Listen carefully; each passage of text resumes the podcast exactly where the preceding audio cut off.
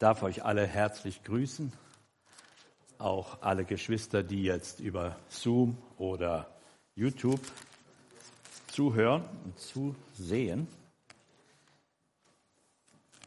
Ich freue mich, dass ich mit meiner Frau heute Morgen hier im Saal sein kann. Ja, unser lieber Schwiegersohn ist ja noch unterwegs, der Daniel, und seine Mitstreiter. Ja, wir werden wohl nachher noch etwas hören von Daniel. Gut, ich möchte ein Gotteswort mit euch teilen. Lukas Evangelium, Kapitel 21.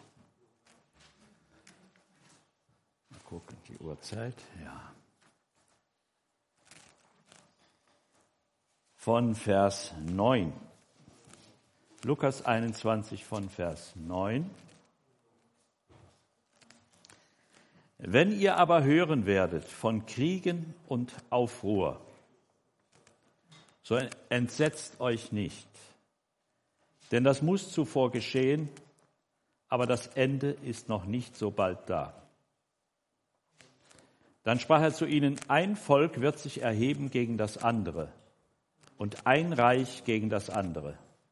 Und es werden geschehen große Erdbeben hin und her und Hungersnöte und Seuchen. Auch werden Schrecknisse und vom Himmel her große Zeichen geschehen. Wenn wir diesen Text im Matthäusevangelium lesen, die Parallelstelle, äh, dort heißt es dann, dies ist der Anfang der Wehen der Anfang der Wehen. Hier haben wir gelesen, das Ende ist noch nicht so bald da, aber das ist der Anfang.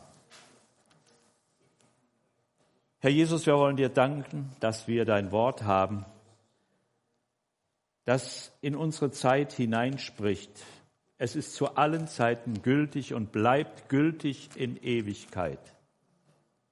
Herr, wir leben in einer Zeit mit sehr viel Verwirrung, sehr viel Lüge, Betrug, Falschnachrichten, Irreführung. Aber dein Wort ist die Wahrheit und es bleibt in Ewigkeit. Danke, Herr, dass wir auch heute Morgen dein Wort betrachten dürfen. Amen.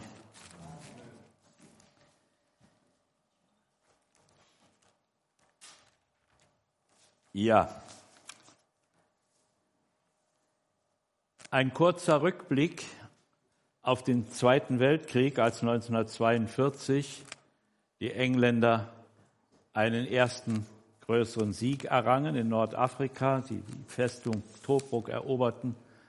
Und dann haben viele gesagt, das ist jetzt der Anfang vom Ende des Nazireiches. Aber der britische Premierminister Winston Churchill, ein sehr kluger Mann, der sagte, nein, das ist nicht der Anfang vom Ende. Das ist erst das Ende vom Anfang. Und er hatte recht. Denn der Krieg dauerte dann noch drei Jahre und die wurden noch schrecklicher. Auch hier im Worte Gottes haben wir gelesen, das ist der Anfang der Wehen. Geschwister, vor drei Jahren hätten wir uns noch nicht vorstellen können, dass so eine weltweite Pandemie plötzlich auftreten würde. Das sind jetzt schon zwei Jahre, ja, und es ist noch, noch, noch immer noch kein richtiges Ende. Anfang vom Ende oder Ende vom Anfang, ja, weiß man auch nicht. Und die Politiker sprechen ja auch und die Virologen auch, ja, im Herbst, ne, da kommt es wieder und so weiter. Wir kennen dies, dieses Thema, das steht uns allen schon bis hier. Aber es sind einfach Tatsachen, mit denen wir leben müssen. Und der Herr Jesus hat es vor 2000 Jahren gesagt, Seuchen werden sein. Seuchen. In dieser Anfangsphase der Endzeit. Ein Merkmal, ein Kennzeichen. Und er hat gesagt, Kriege und Kriegsgeschrei oder Kriege und Aufruhr, wie es hier bei Lukas heißt. Und auch das haben wir jetzt ganz aktuell in erschreckender Weise mitten in Europa. Heute ist der Tag 25 des Ukraine-Krieges. Auch das hätten wir vor einem halben Jahr uns noch nicht vorstellen können. Man glaubte in Europa, Krieg, das gehört der Vergangenheit an. Das ist vorbei. Das wird hier nicht mehr passieren. Aber wir wurden alle eines Besseren belehrt und wir sehen die erschreckende Realität. Und da ist auch noch kein Ende absehbar. Anfang der Wehen. Wehen, ein Bild aus der Gynäkologie. Die Mütter unter uns, die wissen, was das ist. Die Väter haben das nur peripher miterlebt. Ich auch. Ja. Wehen, ja. Aber nach den Wehen kommt etwas. Das ist ja nur, das sind die ersten Anzeichen, die da andeuten, da kommt etwas. Etwas ganz Großes, Herrliches, Wunderbares.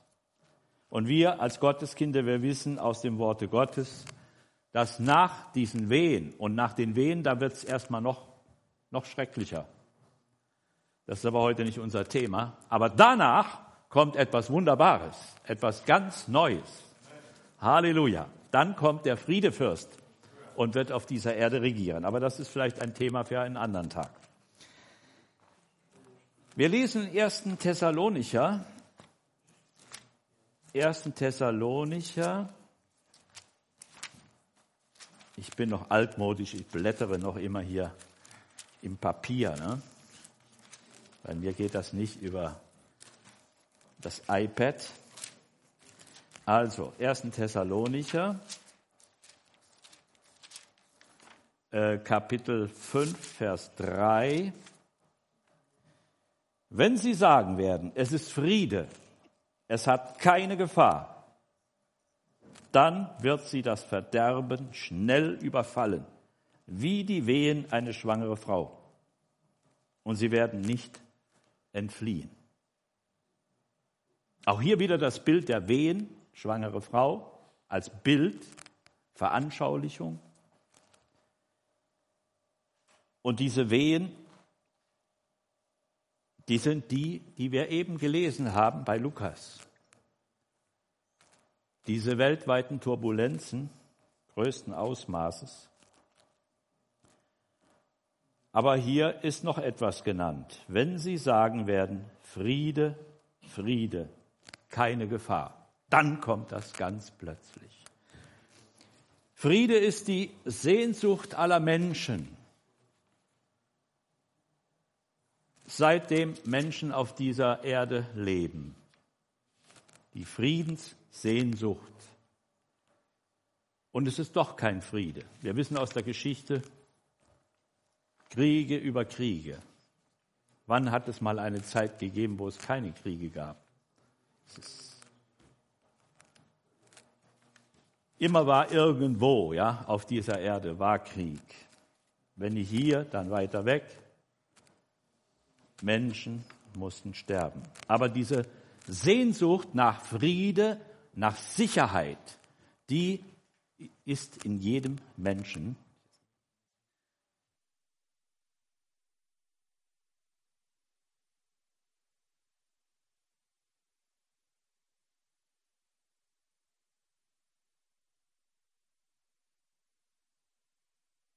Okay, danke. ja. Gehen wir zurück an den Anfang. Gott hat die Menschen geschaffen, sie in einen wunderbaren Garten gesetzt. Äh, das war das Paradies, aber es war kein Schlaraffenland. Da wurde schon gearbeitet. Kannst du nachlesen. Denn Adam hatte eine wichtige Aufgabe von Gott übertragen bekommen. Er sollte den Garten bebauen, das beinhaltet schon sehr viel, und bewahren. Also es wurde ihm schon Verantwortung übertragen, den Garten zu bewahren. Gut, wir kennen die Geschichte, wir wissen, was passierte. Ungehorsam, Sünde und noch schlimmer, nach diesem Ungehorsam, dem Essen von der verbotenen Frucht, war dann keine Reue bei Adam, keine Umkehr, sondern er versuchte die Schuld auf andere zu schieben. Auf seine Frau und die hat dann auch wieder einen anderen gefunden, dem sie die Schuld, Schuld äh, schieben konnte.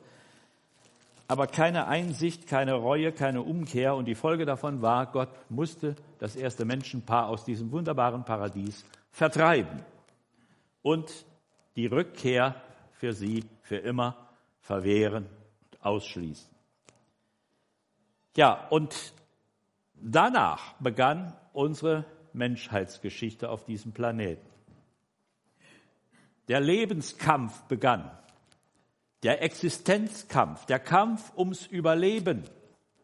Der Mensch musste jetzt kämpfen, nicht nur arbeiten, sondern auch kämpfen. Er musste sich zur Wehr setzen gegen gefährliche wilde Tiere. Er hatte zu kämpfen mit Naturkatastrophen überhaupt mit den Unbilden der Natur, manchmal zu heiß, manchmal zu kalt, manchmal zu viel Regen, dann zu wenig, Trockenheit und so weiter. Und seit dem ersten Mord auf dieser Erde, als Kain seinen Bruder Abel erschlug, kam eine neue Gefahr hinzu und die war noch viel größer. Ein neuer Feind trat in das Leben der Menschen und das war der Mensch selbst. Der Mensch wurde dem Menschen zum größten Feind. Und dieser Feind war viel gefährlicher als Tiere. Tiere waren dann in gewissem Sinne noch viel berechenbarer. Aber bei den Menschen wusste man nie. Die Bibel berichtet davon.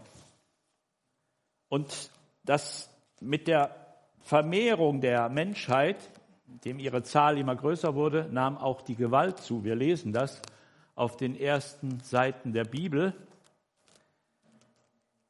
Und dort wird berichtet, die Erde, das ist das Urteil Gottes, des Schöpfers, die Erde war voller Gewalttat. Gewalt herrschte. Das, man, man nennt das ja, später hat man den Begriff geprägt, Faustrecht, das Recht des Stärkeren. Der Stärkere, der kann den Schwächeren beherrschen. Und wenn der nicht tut, was er will, dann schlägt er ihn tot. Er hat die Macht dazu. Aber Gott hat dann diesem Treiben auf dieser Erde nicht mehr länger zugeschaut, sondern hat ein Urteil gesprochen. Die Welt ist so verdorben, die Menschheit so verdorben, so vom Bösen durchdrungen. Ein Beispiel lesen wir, der die siebte Generation nach Kain. Da war ein gewisser Lamech. Und der rühmte sich. Der sagte, einen Mann habe ich totgeschlagen wegen einer Beule, die er mir zugefügt hat. Und einen anderen habe ich erschlagen, auch aus einem nichtigen Grund. Und er sagte, kein sollte siebenmal gerecht werden. Also die hatten auch schon äh, ein, ja, ein historisches Gedächtnis, die Leute damals. Ne? Der wusste noch, was sieben Generationen vorher passiert war und, und gesagt wurde. Kein sollte siebenmal gerecht werden, aber ich, Lamech, 77 Mal. Da sehen wir die Multiplikation des Bösen ins Maßlose, Unermessliche. Mord und Totschlag. Und dann hat Gott gesagt, es, jetzt ist das Maß voll. Ich werde die Menschheit austilgen. Die bringen sich am Ende alle selber um. Aber wir wissen, er hat dann einen Mann gefunden, der anders war. Den hat er erwählt, das war der Noah. Und der bekam einen Auftrag, die Arche zu bauen. Und die wurde dann zur Rettung seiner Familie, seiner drei Söhne, seiner drei Schwiegertöchter plus Noah und seine Frau. Acht Menschen haben überlebt diese globale Katastrophe. Die ganze Tierwelt wurde vernichtet, bis auf die, die in der Arche waren. Gott hat das so genial gemacht und hat die Tiere überleben lassen, denn er hatte ja einen Plan. Es sollte ja danach einen Neuanfang geben und das war ja dann auch so, sodass wir, die wir heute Morgen hier sind, wir stammen alle von dieser Familie ab, ne?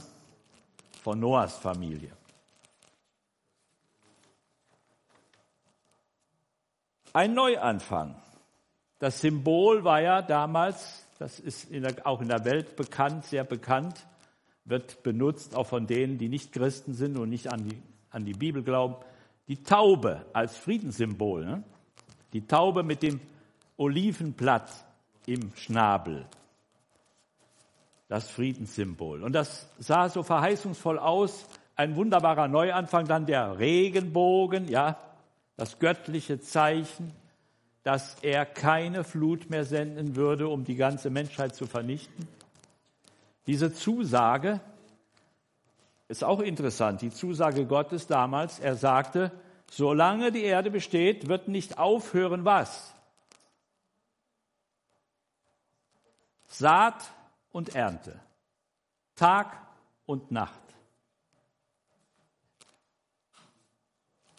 Das wird doch alles von Gott gesagt. Und darauf können wir bauen. Seitdem sind ja so an die 6000 Jahre annähernd vergangen und es stimmt immer noch, ja? Nicht nur, dass der Regenbogen noch erscheint, sondern Saat und Ernte, Frost und Hitze, Tag und Nacht, Sommer und Winter. Das bedeutet, dass die Umlaufbahn der Erde von Gott garantiert wurde, dass die sich nicht verändert.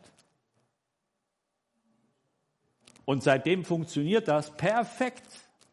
Fast 6000 Jahre schon.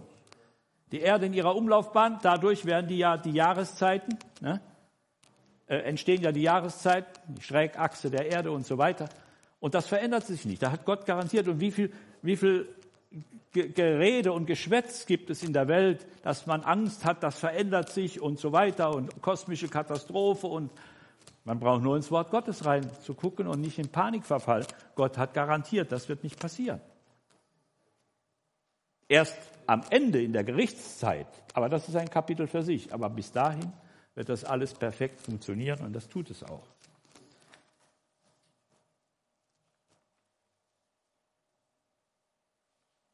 Aber wenn wir in die Bibel hineinschauen und die Menschheits, auch die profane Menschheitsgeschichte beweist das ja, dieser Neuanfang nach Noah, der hat sehr bald Formen angenommen, die der alten Zeit vorher, die untergegangen war, nicht unähnlich war. Mit anderen Worten, es hat nicht lange gedauert, bis Gewalt auch wieder ein Thema wurde. Und da lesen wir, der erste Mensch auf Erden, der zum Gewaltherrscher wurde, zum Diktator, das war Nimrod in Babylonien. Gewaltiger Mann. Das heißt von ihm, er war ein großer Jäger, der konnte Großwild erjagen, mutiger Kämpfer. Aber der hat dann ein Reich aufgebaut und die Bibel berichtet, der hat Städte gebaut. Nicht nur eine, zwei, drei, der hat viele Städte gebaut. Die sind alle mit Namen aufgeführt. Große Städte. Das heißt schon eine sehr hochentwickelte Zivilisation. Der Mensch hatte schon sehr viel Wissen, Fähigkeiten und konnte Städte bauen. Und ein großes Reich entstand. Und wer beherrschte das? Ein Mann, der Nimrod. Aber wie herrschte der? Mit Gewalt. Und nach ihm kamen dann andere. Sie kamen und gingen und immer wieder neue, bessere, schlechtere, schlimmere. Die Weltgeschichte ist voll davon bis zum heutigen Tag. Und die Menschen, sie hatten immer eine Sehnsucht nach Sicherheit, Schutz, Geborgenheit.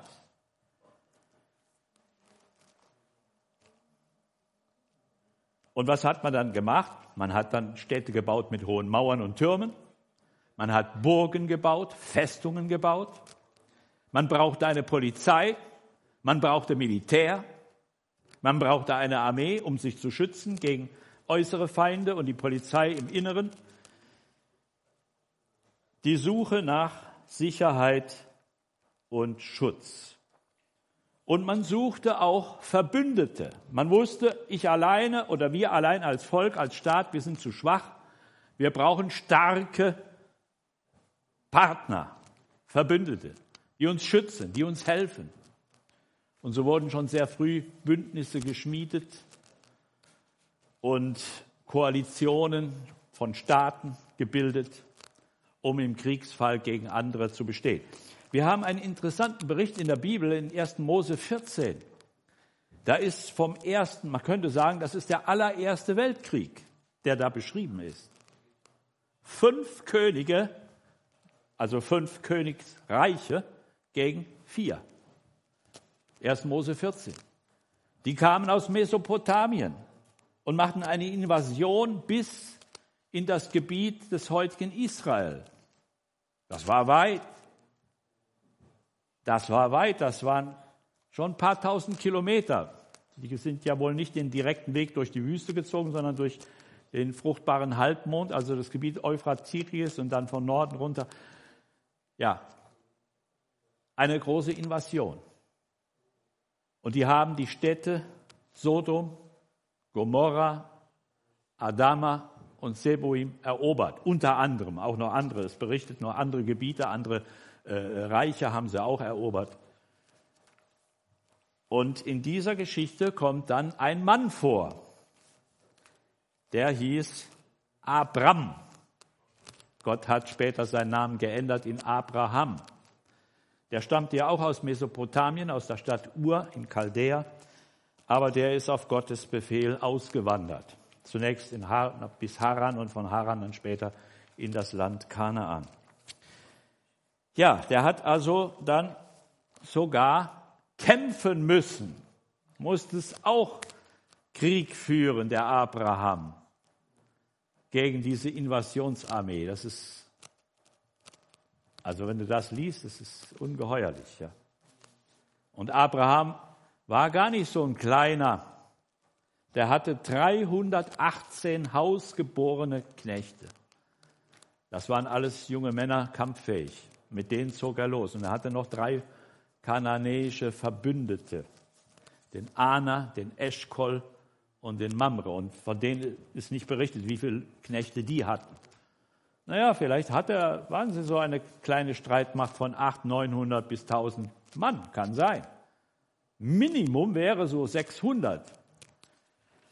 Trotzdem sehr wenig gegen diese große Armee. Aber sie konnten den Moment der Überraschung nutzen und ihnen ging es worum?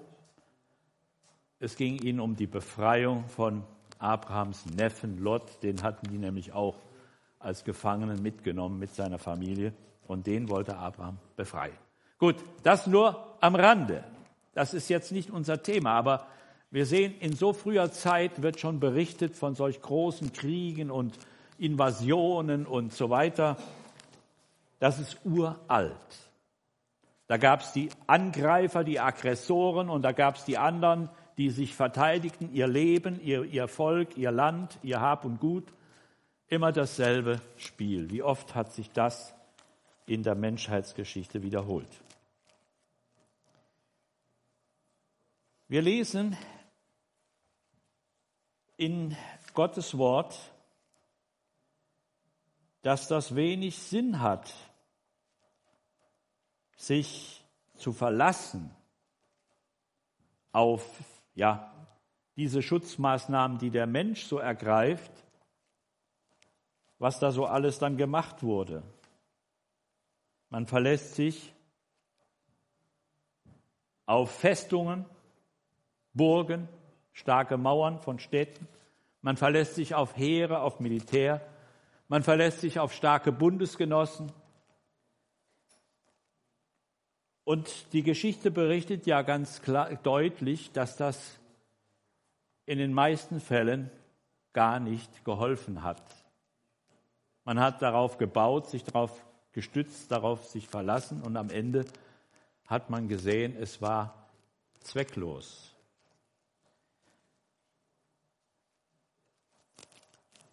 Der Mensch, ja, er, er stützt sich gerne auf Dinge, die ihm anscheinend Sicherheit bieten.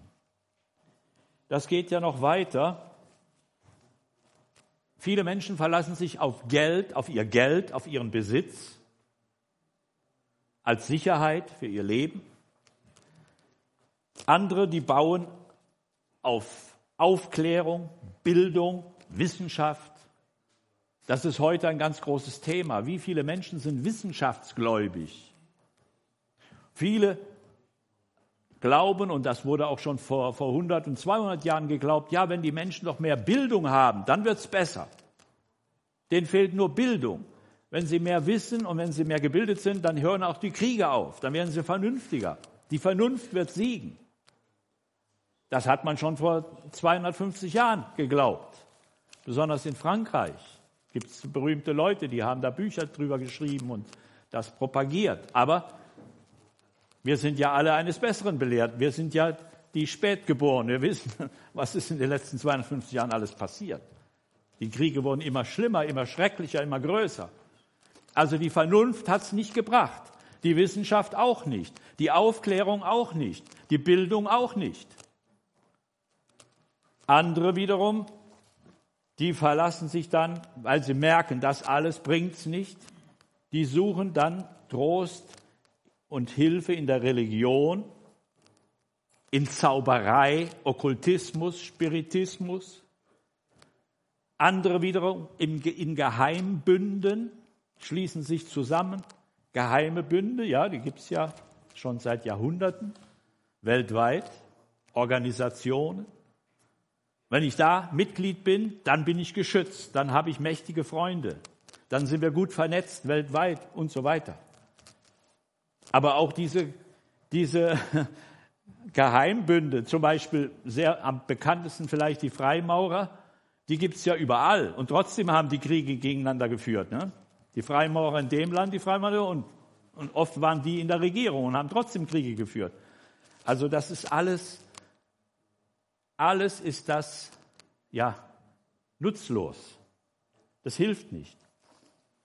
Und da sind viele Menschen, und das sind gar nicht wenige weltweit, die versuchen sich persönlich zu schützen, indem sie sich Amulette umhängen, ja?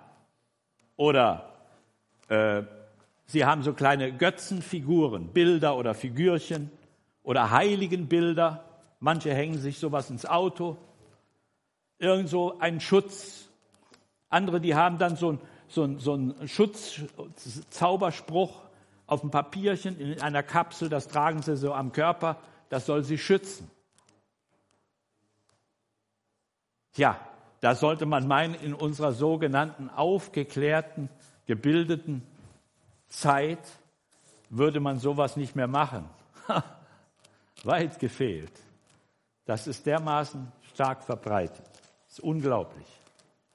Aber Tatsache. Und doch wissen wir, wenn es darauf ankommt, nützt das alles nichts. Es gab zum Beispiel in Brasilien, im Nordosten, im Bundesstaat äh, Pernambuco, im Nachbarstaat Alagoas, da gab es einen berühmten Räuberhauptmann. Der wurde Lampion genannt. Das war nicht sein richtiger Name, so sein Spitzname, Lampion, Laterne. Und der war äußerst brutal und er hatte eine ziemliche Truppe, alle mit Pferden, gut bewaffnet. Und er hatte auch so ein Netz von Spitzeln, die ihm immer Informationen besorgten. Der machte Überfälle und natürlich bei den Reichen, wo was zu holen war, und hat dann ärmeren Leuten manchmal geholfen. Dadurch war er im Volk sehr beliebt. Er war sowas wie ein Nationalheld da in seiner Gegend. Und die Polizei hat über viele Jahre versucht, ihn zu fassen. Manchmal konnten sie ihn stellen und es gab Schießereien, aber er konnte immer entkommen. Der sah nur auf einem Auge und trotzdem konnte er sehr gut schießen und treffen. Und man hat sich gewundert, wenn es dann mit der Polizei zu einem Kampf kam, welch einen Löwenmut dieser Mann hatte und seine Mitstreiter. Die fürchten sich gar nicht vor dem Tode. Und gegen so einen ist schwer zu kämpfen, ja, der so todesmutig ist, der sich durch nichts abschrecken oder einschüchtern lässt.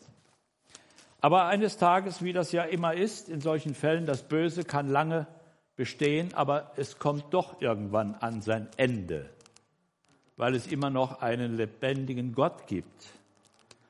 Und so war es auch bei ihm. Im Jahre 1938 hat dann eine Polizeitruppe ihn in seinem Versteck aufgespürt und konnte ihn am frühen Morgen überraschen.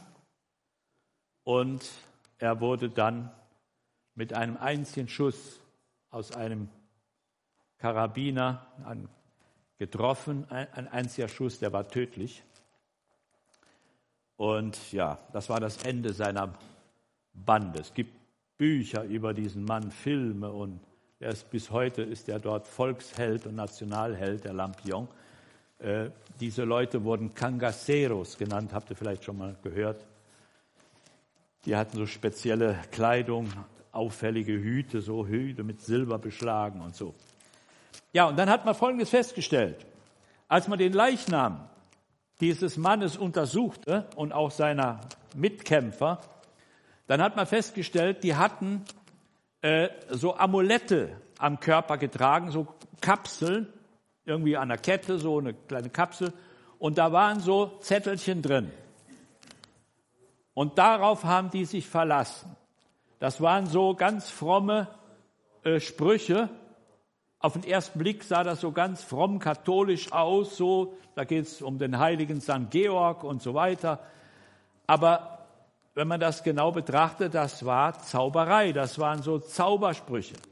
Und dann haben die festgestellt, jetzt erkennen wir, warum diese Leute so einen Mut hatten, sich nicht fürchteten. Die haben sich darauf verlassen, ihnen passiert nichts. Die haben sich eingebildet, mich wird niemals eine Kugel treffen, weil diese, diese Sprüche, die schützen mich. Da ist eine, eine unsichtbare Welt, die schützt mich. Das sind Engel und Geister und Dämonen, die werden mich beschützen und mir wird nichts passieren. Aber da hat er sich getäuscht. Ja? Eine einzige Kugel, die hat seinem Leben ein Ende gemacht. Sicherheit, worauf die Menschen doch bauen und sich verlassen, das ist manchmal nicht zu fassen, haarsträubend. Aber wir sehen eine andere Seite und das zeigt uns die Bibel. Gott, der lebendige Gott, der Schöpfer des Universums, er hat dem Menschen Schutz angeboten, Sicherheit. Menschen, die mit ihm einen Bund schließen durften. Und damit hatten sie den mächtigsten Bündnispartner, den es überhaupt gibt im ganzen Universum.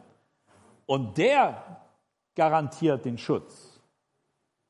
Und solche Leute finden wir in der Bibel, da waren besonders zu nennen Abraham, Isaac und Jakob. Die standen im Bund mit Gott. Und von ihnen lesen wir, Gott selbst sagt, tastet meine tastet meine Leute nicht an und tut meinen Propheten kein Leid. Und die biblischen Berichte zeigen uns das. Die kamen manchmal auch in, in kritische, gefährliche Situationen. Die kamen manchmal auch in Bedrängnis und da wurde es sehr eng. Aber Gott hat seine Hand über sie gehalten und hat sie beschützt und nicht zugelassen, dass ihnen ein Haar gekrümmt wurde. Niemand durfte ihnen ein Leid tun, weder der Pharao noch der Philisterfürst oder andere. Wenn man Gott zum Bündnispartner hat, dann ist man wirklich auf der sicheren Seite. Aber das ist kein Freibrief, dass man dann sagen kann, ja, ich gehöre zu Gott, er ist auf meiner Seite, egal was ich jetzt mache, er wird mich immer bewahren und beschützen.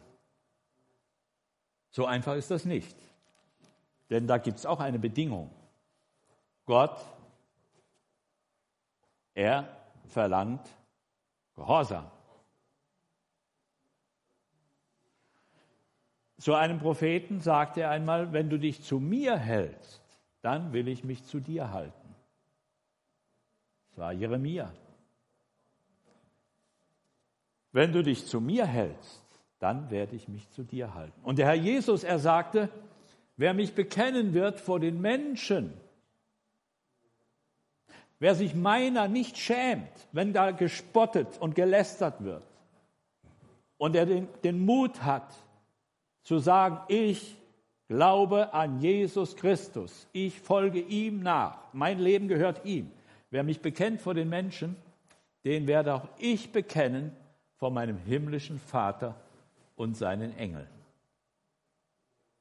Also, jeder Bund, jeder Vertrag hat zwei Seiten. Oder es gibt immer zwei Vertragspartner. Und das da gibt es immer gegenseitige Bedingungen. Es gibt auch bei Gott nichts zum Nulltarif. Er gibt dir alles, aber gib du ihm dein Leben, deine Zeit, deine Kraft.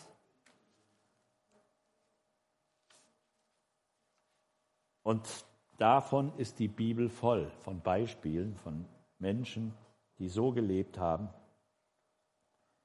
und die Gott vertraut haben. In Jeremia 17, Vers 5, da heißt es, verflucht ist der Mann, der sich auf Menschen verlässt und hält Fleisch für seinen Arm und weicht in seinem Herzen von seinem Gott. Wenn ich bei Menschen Hilfe suche, aber Gott verlasse, dann habe ich keinen wirklichen Schutz. In Sprüche 29, Vers 25, da steht ein wunderbarer Vers. Da steht, nach der Elberfeld, ich habe hier die Luther, aber nach der Elberfelder heißt es, Menschenfurcht stellt eine Falle. Menschenfurcht stellt eine Falle. Wer aber auf den Herrn vertraut, ist in Sicherheit. Halleluja. Und dieses Vertrauen auf den Herrn, das bedeutet auch immer Gehorsam. Wenn ich Gott glaube, wenn ich Gott vertraue, dann tue ich auch das, was er sagt. Ich kann nicht sagen, ich glaube, aber mein Leben, meine Taten sprechen von einer, von einer anderen Sache. Das kann nicht sein. Unser Leben muss dann ihm gehören und wir müssen ihm unser Vertrauen dadurch zeigen, indem wir sein Wort befolgen.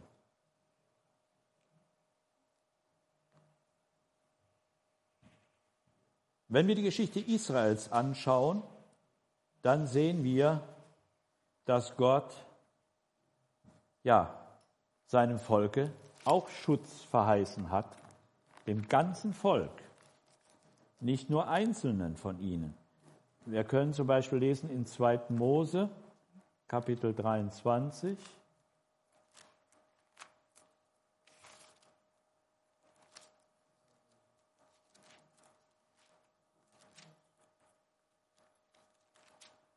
2. Mose 23, den Vers 22. Da heißt es,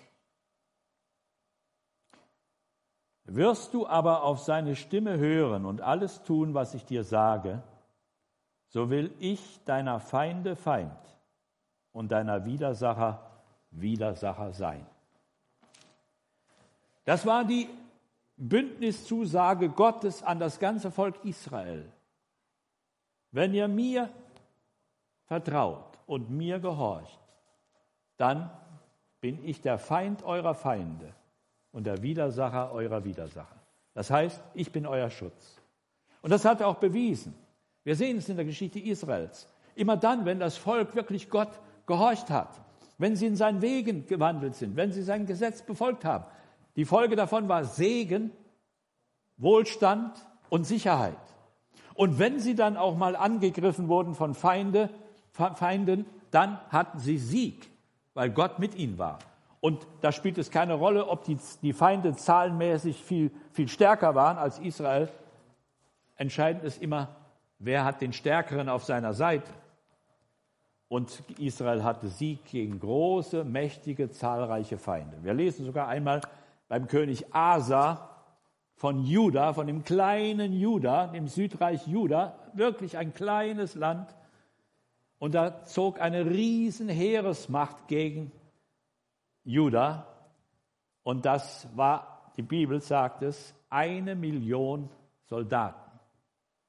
Die zogen gegen das kleine Juda.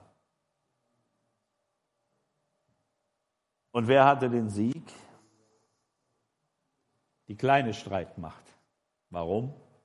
Weil Gott mit ihnen war. Er hat ihnen einen gewaltigen Sieg geschenkt. Und das hat diesen König Asa natürlich berühmt gemacht und das hat ihn auch ja, ermutigt und gestärkt. Und er hatte danach eine gute Zeit, viele Jahre in Sicherheit, in Wohlstand, Prosperität, alles wunderbar. Aber dann kam nach Jahren, Jahre später, nach guten Jahren, friedvollen Jahren, dann kam plötzlich wieder eine neue Gefahr. Diesmal kam die nicht von der Seite Afrikas her, sondern die kam vom Norden her, von der Seite Syriens. Eine militärische Bedrohung und jetzt, was macht jetzt der Asa? Der hatte doch jetzt schon einen wunderbaren Fundus an Glaubenserfahrung. Ne? Der hat doch die, die Hilfe des lebendigen Gottes erlebt und erfahren. Und er braucht es doch jetzt nur wieder genauso machen. Aber das tut er nicht. Was macht er jetzt? Jetzt greift er zu menschlichen Methoden und Mitteln und versucht ohne Gott die Sache selber mit Deals, mit Verhandlungen, mit ja, verlassen, sich verlassen auf andere Menschen, versucht er das so politisch zu regeln und lässt Gott außen vor. Das führte zu seinem ja, nicht zu seinem Untergang. Gott hat ihn nicht untergehen lassen. Aber das führte dazu, dass diese wunderbare Verbindung zu seinem Gott ja sehr gestört wurde, unterbrochen wurde. Und dieser Mann, der hat sich dann leider immer mehr verhärtet. Gott wollte noch mit ihm reden. Er wollte mit ihm reden. Du hast doch damals mit deiner kleinen Streitmacht gegen die große, das Riesenheer hast du gesiegt, weil ich dir geholfen habe. Und jetzt kannst du mir nicht mehr vertrauen. Jetzt kommt eine kleinere Streitmacht und dann machst du, versuchst du das selber zu machen. Durch Tricks und durch faule Kompromisse und so weiter und lässt mich außen vor. Aber dieser König, er ließ nicht mehr mit sich reden. Wenn ihn jemand darauf ansprechen wollte, dann wurde er ärgerlich, dann wurde er wütend. Und er ließ nicht zu, dass Propheten zu ihm redeten. Die hat er dann sofort festgenommen, äh, festnehmen lassen und ins Gefängnis geworfen und misshandelt und so weiter. Das war schlimm. Und dann hat Gott noch zu einer letzten Maßnahme gegriffen, um zu ihm zu reden. Wenn ein Mensch auf Worte nicht mehr hört, da gibt es ein deutsches Sprichwort, das sagt, wer nicht hören will, muss fühlen. Und dann sagt die Bibel, Gott ließ ihn krank werden an seinen Füßen. Aber das war ein Reden Gottes zu ihm. Gott wollte ihn dadurch, weil für Worte war er nicht mehr zugänglich, durch das Fühlen dazu bringen, dass er wieder Gott sucht und sich fragt, warum ist das? Und dann zu Gott betet, Herr, warum lässt du das zu? Kannst du mir nicht helfen? Und dann, wer ihm dann ja, Licht aufgegangen. Da stimmt was nicht. Ich habe da etwas falsch gemacht. Aber die Bibel sagt, und das ist ein ganz trauriger Satz, dann steht dann, aber er suchte in seiner Krankheit auch nicht den Herrn, sondern die Ärzte. Und dann starb er. Ja, es ist ein trauriges Beispiel.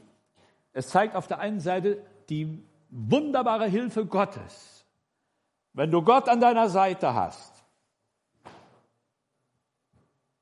dann bist du in Sicherheit. Und wenn die Gefahr noch so groß ist, aber wenn du Gott verlässt und dich stattdessen dann auf Menschen verlässt oder eigene Klugheit oder irgendwelche Sachen, dann bist du am Ende doch der Verlierer. Das lehrt uns die Bibel bis ins Neue Testament hinein. Also bei Israel war immer die Bedingung Gehorsam bringt Segen, Ungehorsam bringt Niederlage, Schaden, Verlust.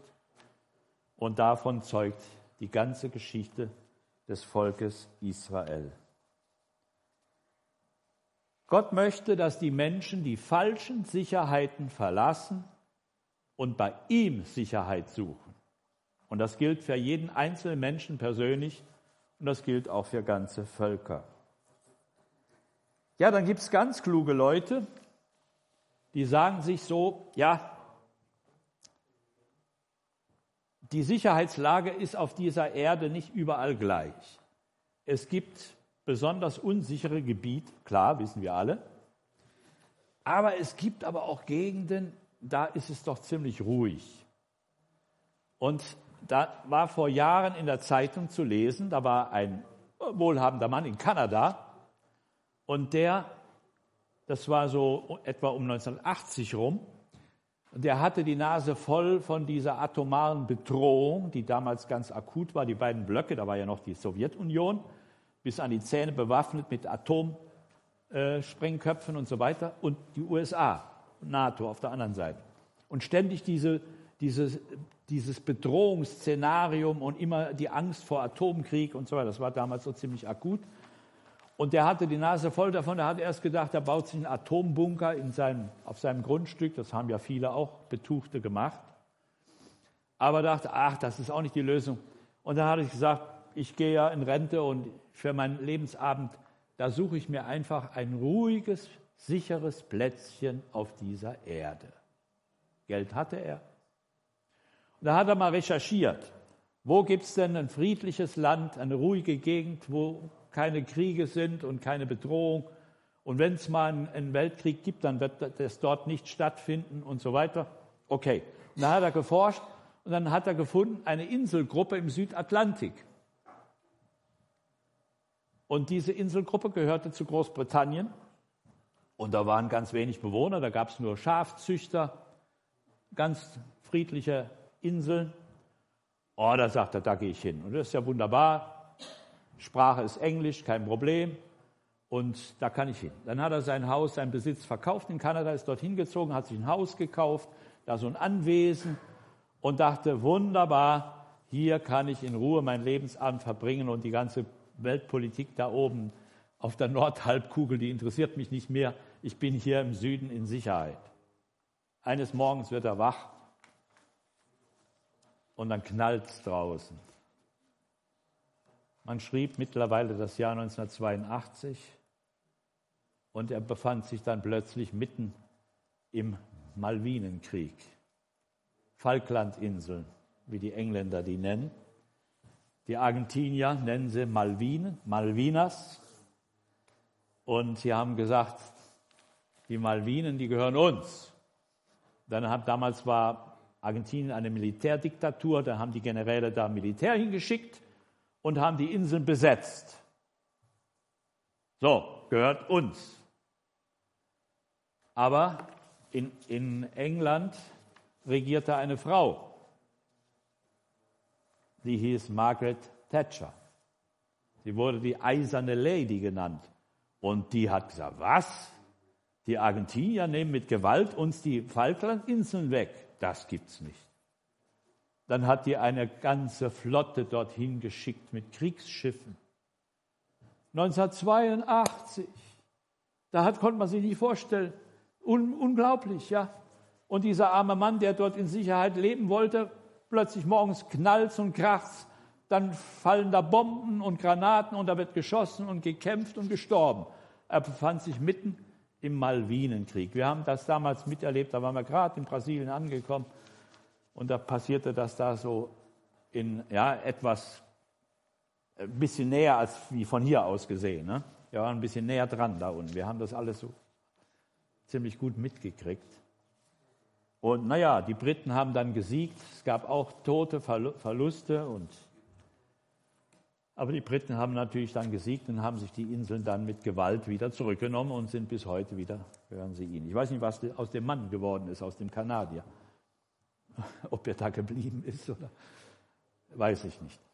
Ich erzähle das nur, um damit zu sagen, es gibt keine sicheren Gegenden wo man sagen kann, wenn ich da wohne, da bin ich in Sicherheit, da passiert nichts. Das ist eine Illusion. Es kann überall etwas passieren. Es gibt keine wirkliche, wahre Sicherheit. Es gibt auch noch einen weiteren Irrtum. Selbst fromme Leute, religiöse Leute, so wie Israel damals, die haben dann gesagt, wir sind ja Gottes Volk. Wir haben ja den Tempel. Das ist Gottes Tempel. Wir haben die Priesterschaft. Und uns wird schon nichts passieren. Gott wird uns schützen. Hat er ja auch oft in der Vergangenheit. Aber das hing ja immer ab von ihrem persönlichen Verhältnis zu ihrem Gott, zu ihrem, hing von ihrem Gehorsam ab. Der Schutz Gottes, der galt nicht in Zeiten des Abfalls. Und zur Zeit des Propheten Jeremia war das so. Man hat äußerlich am Gottesdienst festgehalten. Man hat äußerlich die Religion gepflegt. Man hat die Tempelgottesdienste gehalten, man hat die, die vorgeschriebenen Opfer dargebracht, die Priesterschaft war im Dienst, das wurde alles gemacht. Aber das war ja nur äußerliche Zeremonie, Tradition. Aber im Herzen war es so, wie der Prophet Jesaja gesagt hat: Dieses Volk ehrt mich mit den Lippen, aber ihre Herzen sind weit weg von mir. Das war nicht echt, das war nur äußerlich, nur Form, Tradition, Zeremon Zeremonie.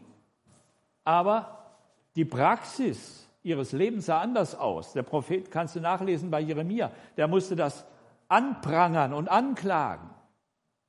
Ehebruch am laufenden Band. Lüge dominierte das ganze Leben, Lüge und Betrug, unrechter Gewinn, da trachten sie alle danach. Und darüber hinaus Gewalttat, Mord. Das geschah nicht irgendwo in einem Heidenland, sondern das geschah in Israel, in Jerusalem. Und gleichzeitig liefen die Gottesdienste weiter. Und da sagte Gott, durch den Mund seines Propheten Jeremia. So nicht. Bessert euer Leben. Bessert euer Leben. Es gefällt mir nicht, wenn ihr in den Tempel kommt und da groß, großartig Opfer bringt und da singt und, und macht und betet. Bessert euer Leben. Hört auf mit der Sünde, hört auf mit der Ungerechtigkeit, hört auf mit der Gewalttat und tut eurem Nächsten Gutes erweist ihm Güte und seid mal ehrlich in euren Geschäften und betrügt nicht und übervorteilt nicht. Ja, das wollten sie nicht hören. Und dann hat Jeremia ihnen von Gott die Botschaft übermitteln müssen, wenn ihr nicht umkehrt, dann wird das Gericht Gottes über euch kommen. Diese Stadt wird erobert werden. Sie wird zerstört werden. Der Tempel wird zerstört werden. Nein, haben sie gesagt. Das wird nicht passieren. Hier ist des Herrn Tempel, hier ist des Herrn Tempel. Darauf verlassen wir uns. Jeremia 7 steht das geschrieben. Das ist unser Schutz. Das wird doch Gott nicht zulassen, dass sein Tempel hier zerstört wird. Tja, aber da waren sie sehr im Irrtum. Das Gericht kam, die Babylonier kamen. Selbst als sie die Stadt eingeschlossen hatten, selbst da glaubte man immer noch in der Stadt, nein, die werden nicht in die Stadt reinkommen, die werden die nie erobern. Jeremia hat gesagt, sie werden in die Stadt kommen. Dann hat man ihn zum Lügenpropheten abgestempelt. Ihm hat man nicht geglaubt, sondern man hat den Lügenpropheten geglaubt, die sagten, ah, uns wird nichts passieren, Friede, Friede, alles bestens, hier ist des Herrn Tempel, das ist unser Schutz, Gott ist mit uns. Aber Jeremia sagte nein. Und es kam dann so, wie auch Jeremia es vorausgesagt hat. Die Stadt wurde erobert, zerstört, der Tempel wurde zerstört, die Überlebenden wurden in Gefangenschaft geführt und waren dann 70 Jahre Gefangene im Ausland. Und das Land war verwüstet und kaputt. Ja. Also falsche Sicherheit hilft niemand. Sich auf, auf Menschen verlassen, die sagen, ah, keine Gefahr, keine Gefahr, alles ruhig, alles im grünen Bereich, macht euch mal keine Sorgen, wir handeln das schon, das wird schon. Nein, nein, das wird nicht, sondern es kommt alles so, wie Gott es sagt. Gut, was soll man denn machen jetzt? Das hört sich ja alles sehr negativ und traurig an. Ja? Was soll man machen? Gibt es denn noch Schutz? Ja, den gibt's. Da gab es doch einen jungen Mann in Israel und der hieß David. Seine Geschichte ist ja bei euch Bibellesern sehr gut bekannt. Und der kam in Schwierigkeiten, weil der König, der amtierende König, ihm nach dem Leben trachtete, obwohl David unschuldig war. Er hatte nichts Böses getan, er war ein treuer Offizier gewesen seines Königs, aber der König hat ihn verfolgt und wollte ihn töten. Und nun musste er fliehen und sich verstecken. In Israel gibt es sehr viele Höhlen. So hat er oft in Höhlen dort übernachtet, Zuflucht gesucht. Und dann fand er mit der Zeit äh, Leute, die sich äh, zu ihm, mit ihm zusammentaten, die ähnliche Schicksale hatten. Und dann hat er eine Mannschaft von 400 und später sogar bis zu 600 Männer um sich. Die waren mit ihm. Aber immerhin, sie waren immer bedroht in Israel. Der König, der hatte ja das ganze Heer zur Verfügung und er hat ihn gesucht. Immer mal wieder kam der anmarschiert und wollte David verhaften. Und jetzt passiert etwas, jetzt kommen die äußeren Feinde, die Philister, die fallen in Städte Judas ein, im Grenzbereich. Und dann haben sie eine Stadt ähm, eingeschlossen, umzingelt und wollten sie erobern. Und der Hilferuf, der kam bis zu David. Der kam natürlich auch zu dem König Saul, aber den hat das nicht gekümmert. Das hat ihn nicht interessiert, obwohl das ja seine Aufgabe gewesen wäre. Aber David hört das und David, ja, lässt das nicht kalt. Und er betet zu Gott. Soll ich gegen diese Philister kämpfen und diese Stadt Kegila befreien? Die sind in großer Gefahr. Soll ich das machen? Gott sagt, zieh hin. Du wirst sie besiegen. Und dann sagt er seinen 600 Mann. Wir ziehen dahin, kämpfen gegen die Philister, befreien unsere Brüder. Und dann sagen die, was? Wir fürchten uns doch schon hier in Juda. Wir haben doch hier keine Sicherheit.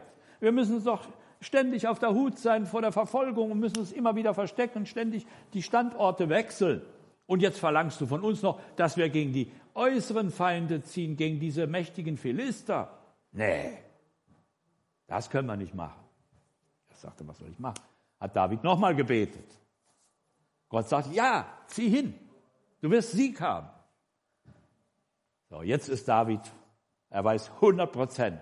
Gott hat gesagt, Gott ist auf unserer Seite. Und jetzt konnte er seine Männer auch überzeugen.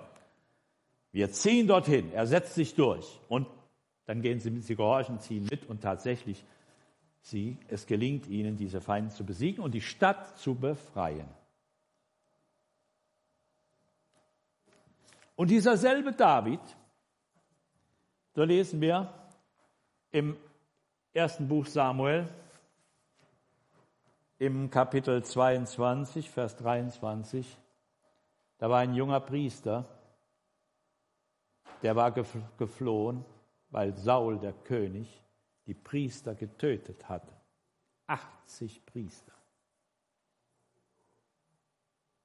Und der konnte als einziger entkommen. Der war der Sohn des Hohenpriesters.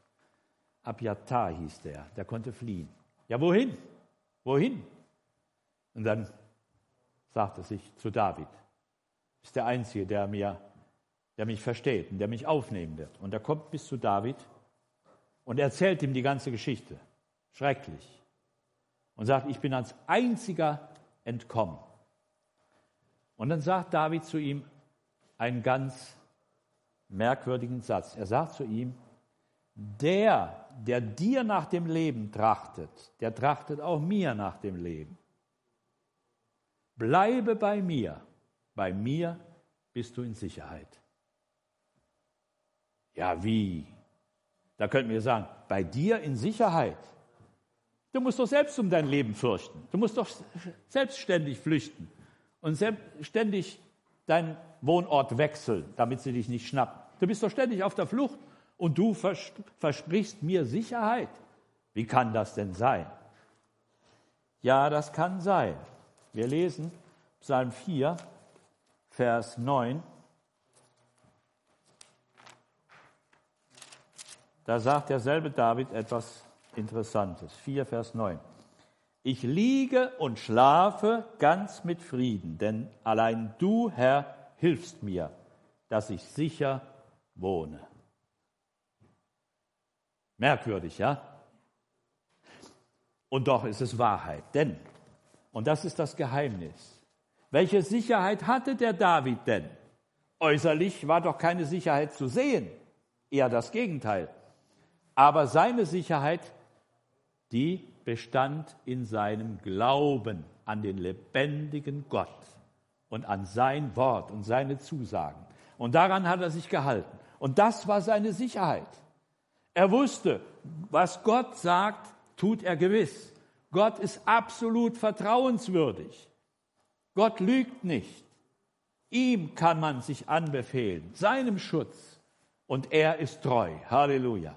Und das hat er erlebt. Und dieser junge Priester, der blieb bei ihm, der hat es dann auch erlebt. Tatsächlich.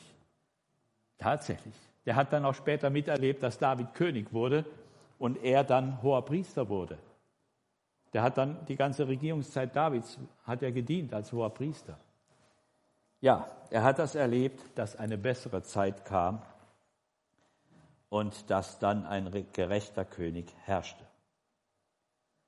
Also was bedeutet das für uns, Geschwister?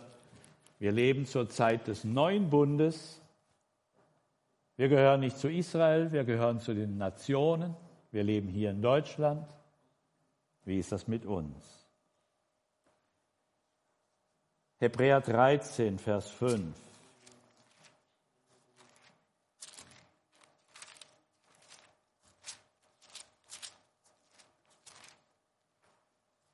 Hebräer 13, Vers 5. Da heißt es,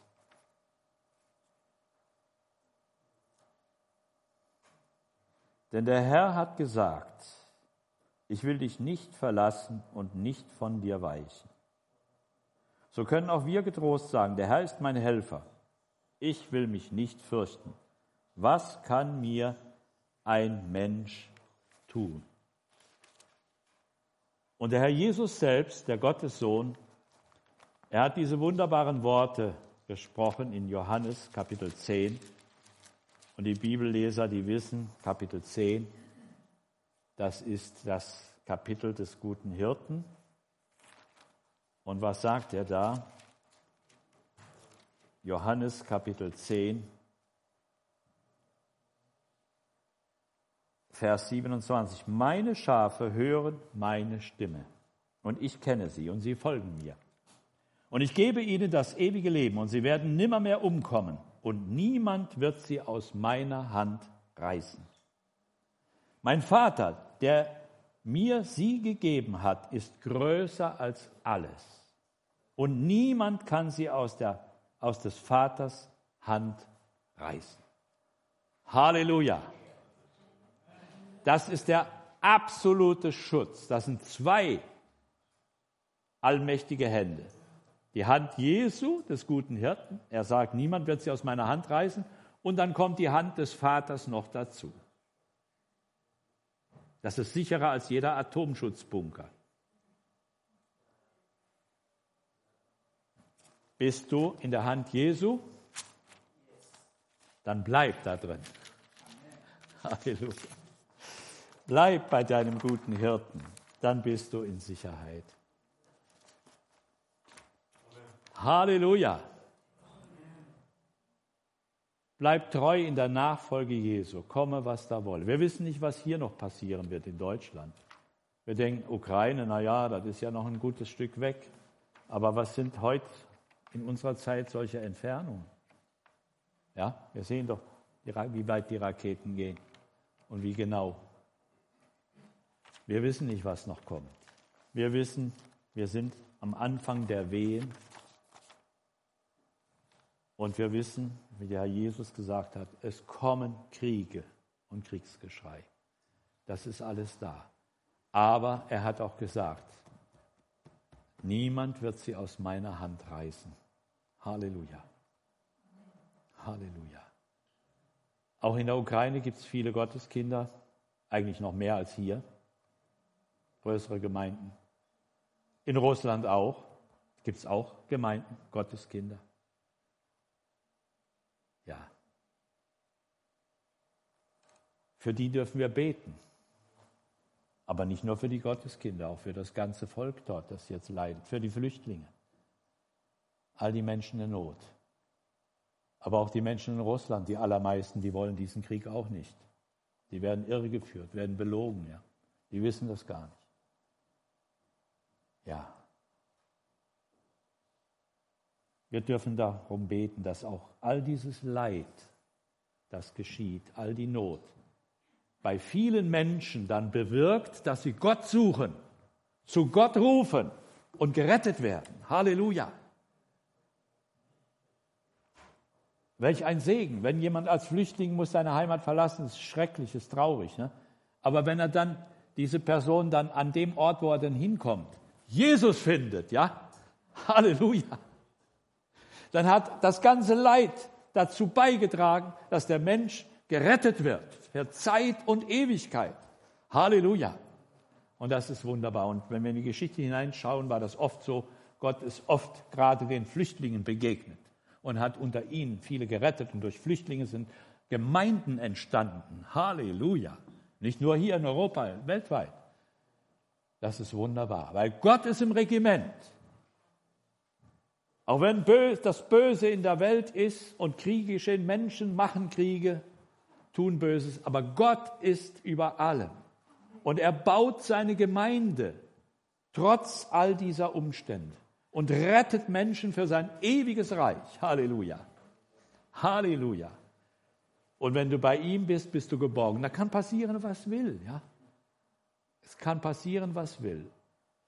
Und selbst wenn man sterben muss. Ewiges Leben. Halleluja beim Herrn. Beim Herrn. Halleluja. Amen. Halleluja. Herr Jesus, wir wollen dir danken, dass wir dein Wort haben, deine Zusagen und dass wir darauf bauen dürfen, uns verlassen dürfen. Du bist treu. Halleluja. Bitte segne all meine Geschwister hier im Saal und zu Hause an den Bildschirmen. Herr, wir bitten für die Menschen in der Ukraine, die in Angst und Not sind, die Angehörige verlieren oder das eigene Leben. Herr, begegne doch noch vielen, dass sie gerettet werden für die Ewigkeit. Begegne auch den Flüchtlingen, Herr, dass sie dich finden, Herr Jesus. Segne die Gemeinden in der Ukraine. Lass sie Licht sein in dieser Zeit und Zufluchtsstätten. Herr, erbarme dich des ganzen Volkes, aber gebe auch Gnade dem russischen Volk, auch den Gotteskindern dort. Ach, Herr Jesus, du siehst all das Böse in der Welt, aber dein ewiges Reich besteht. Halleluja. Danke, Herr, dass wir Schafe deiner Weide sein dürfen. Und du bist unser guter Hirte.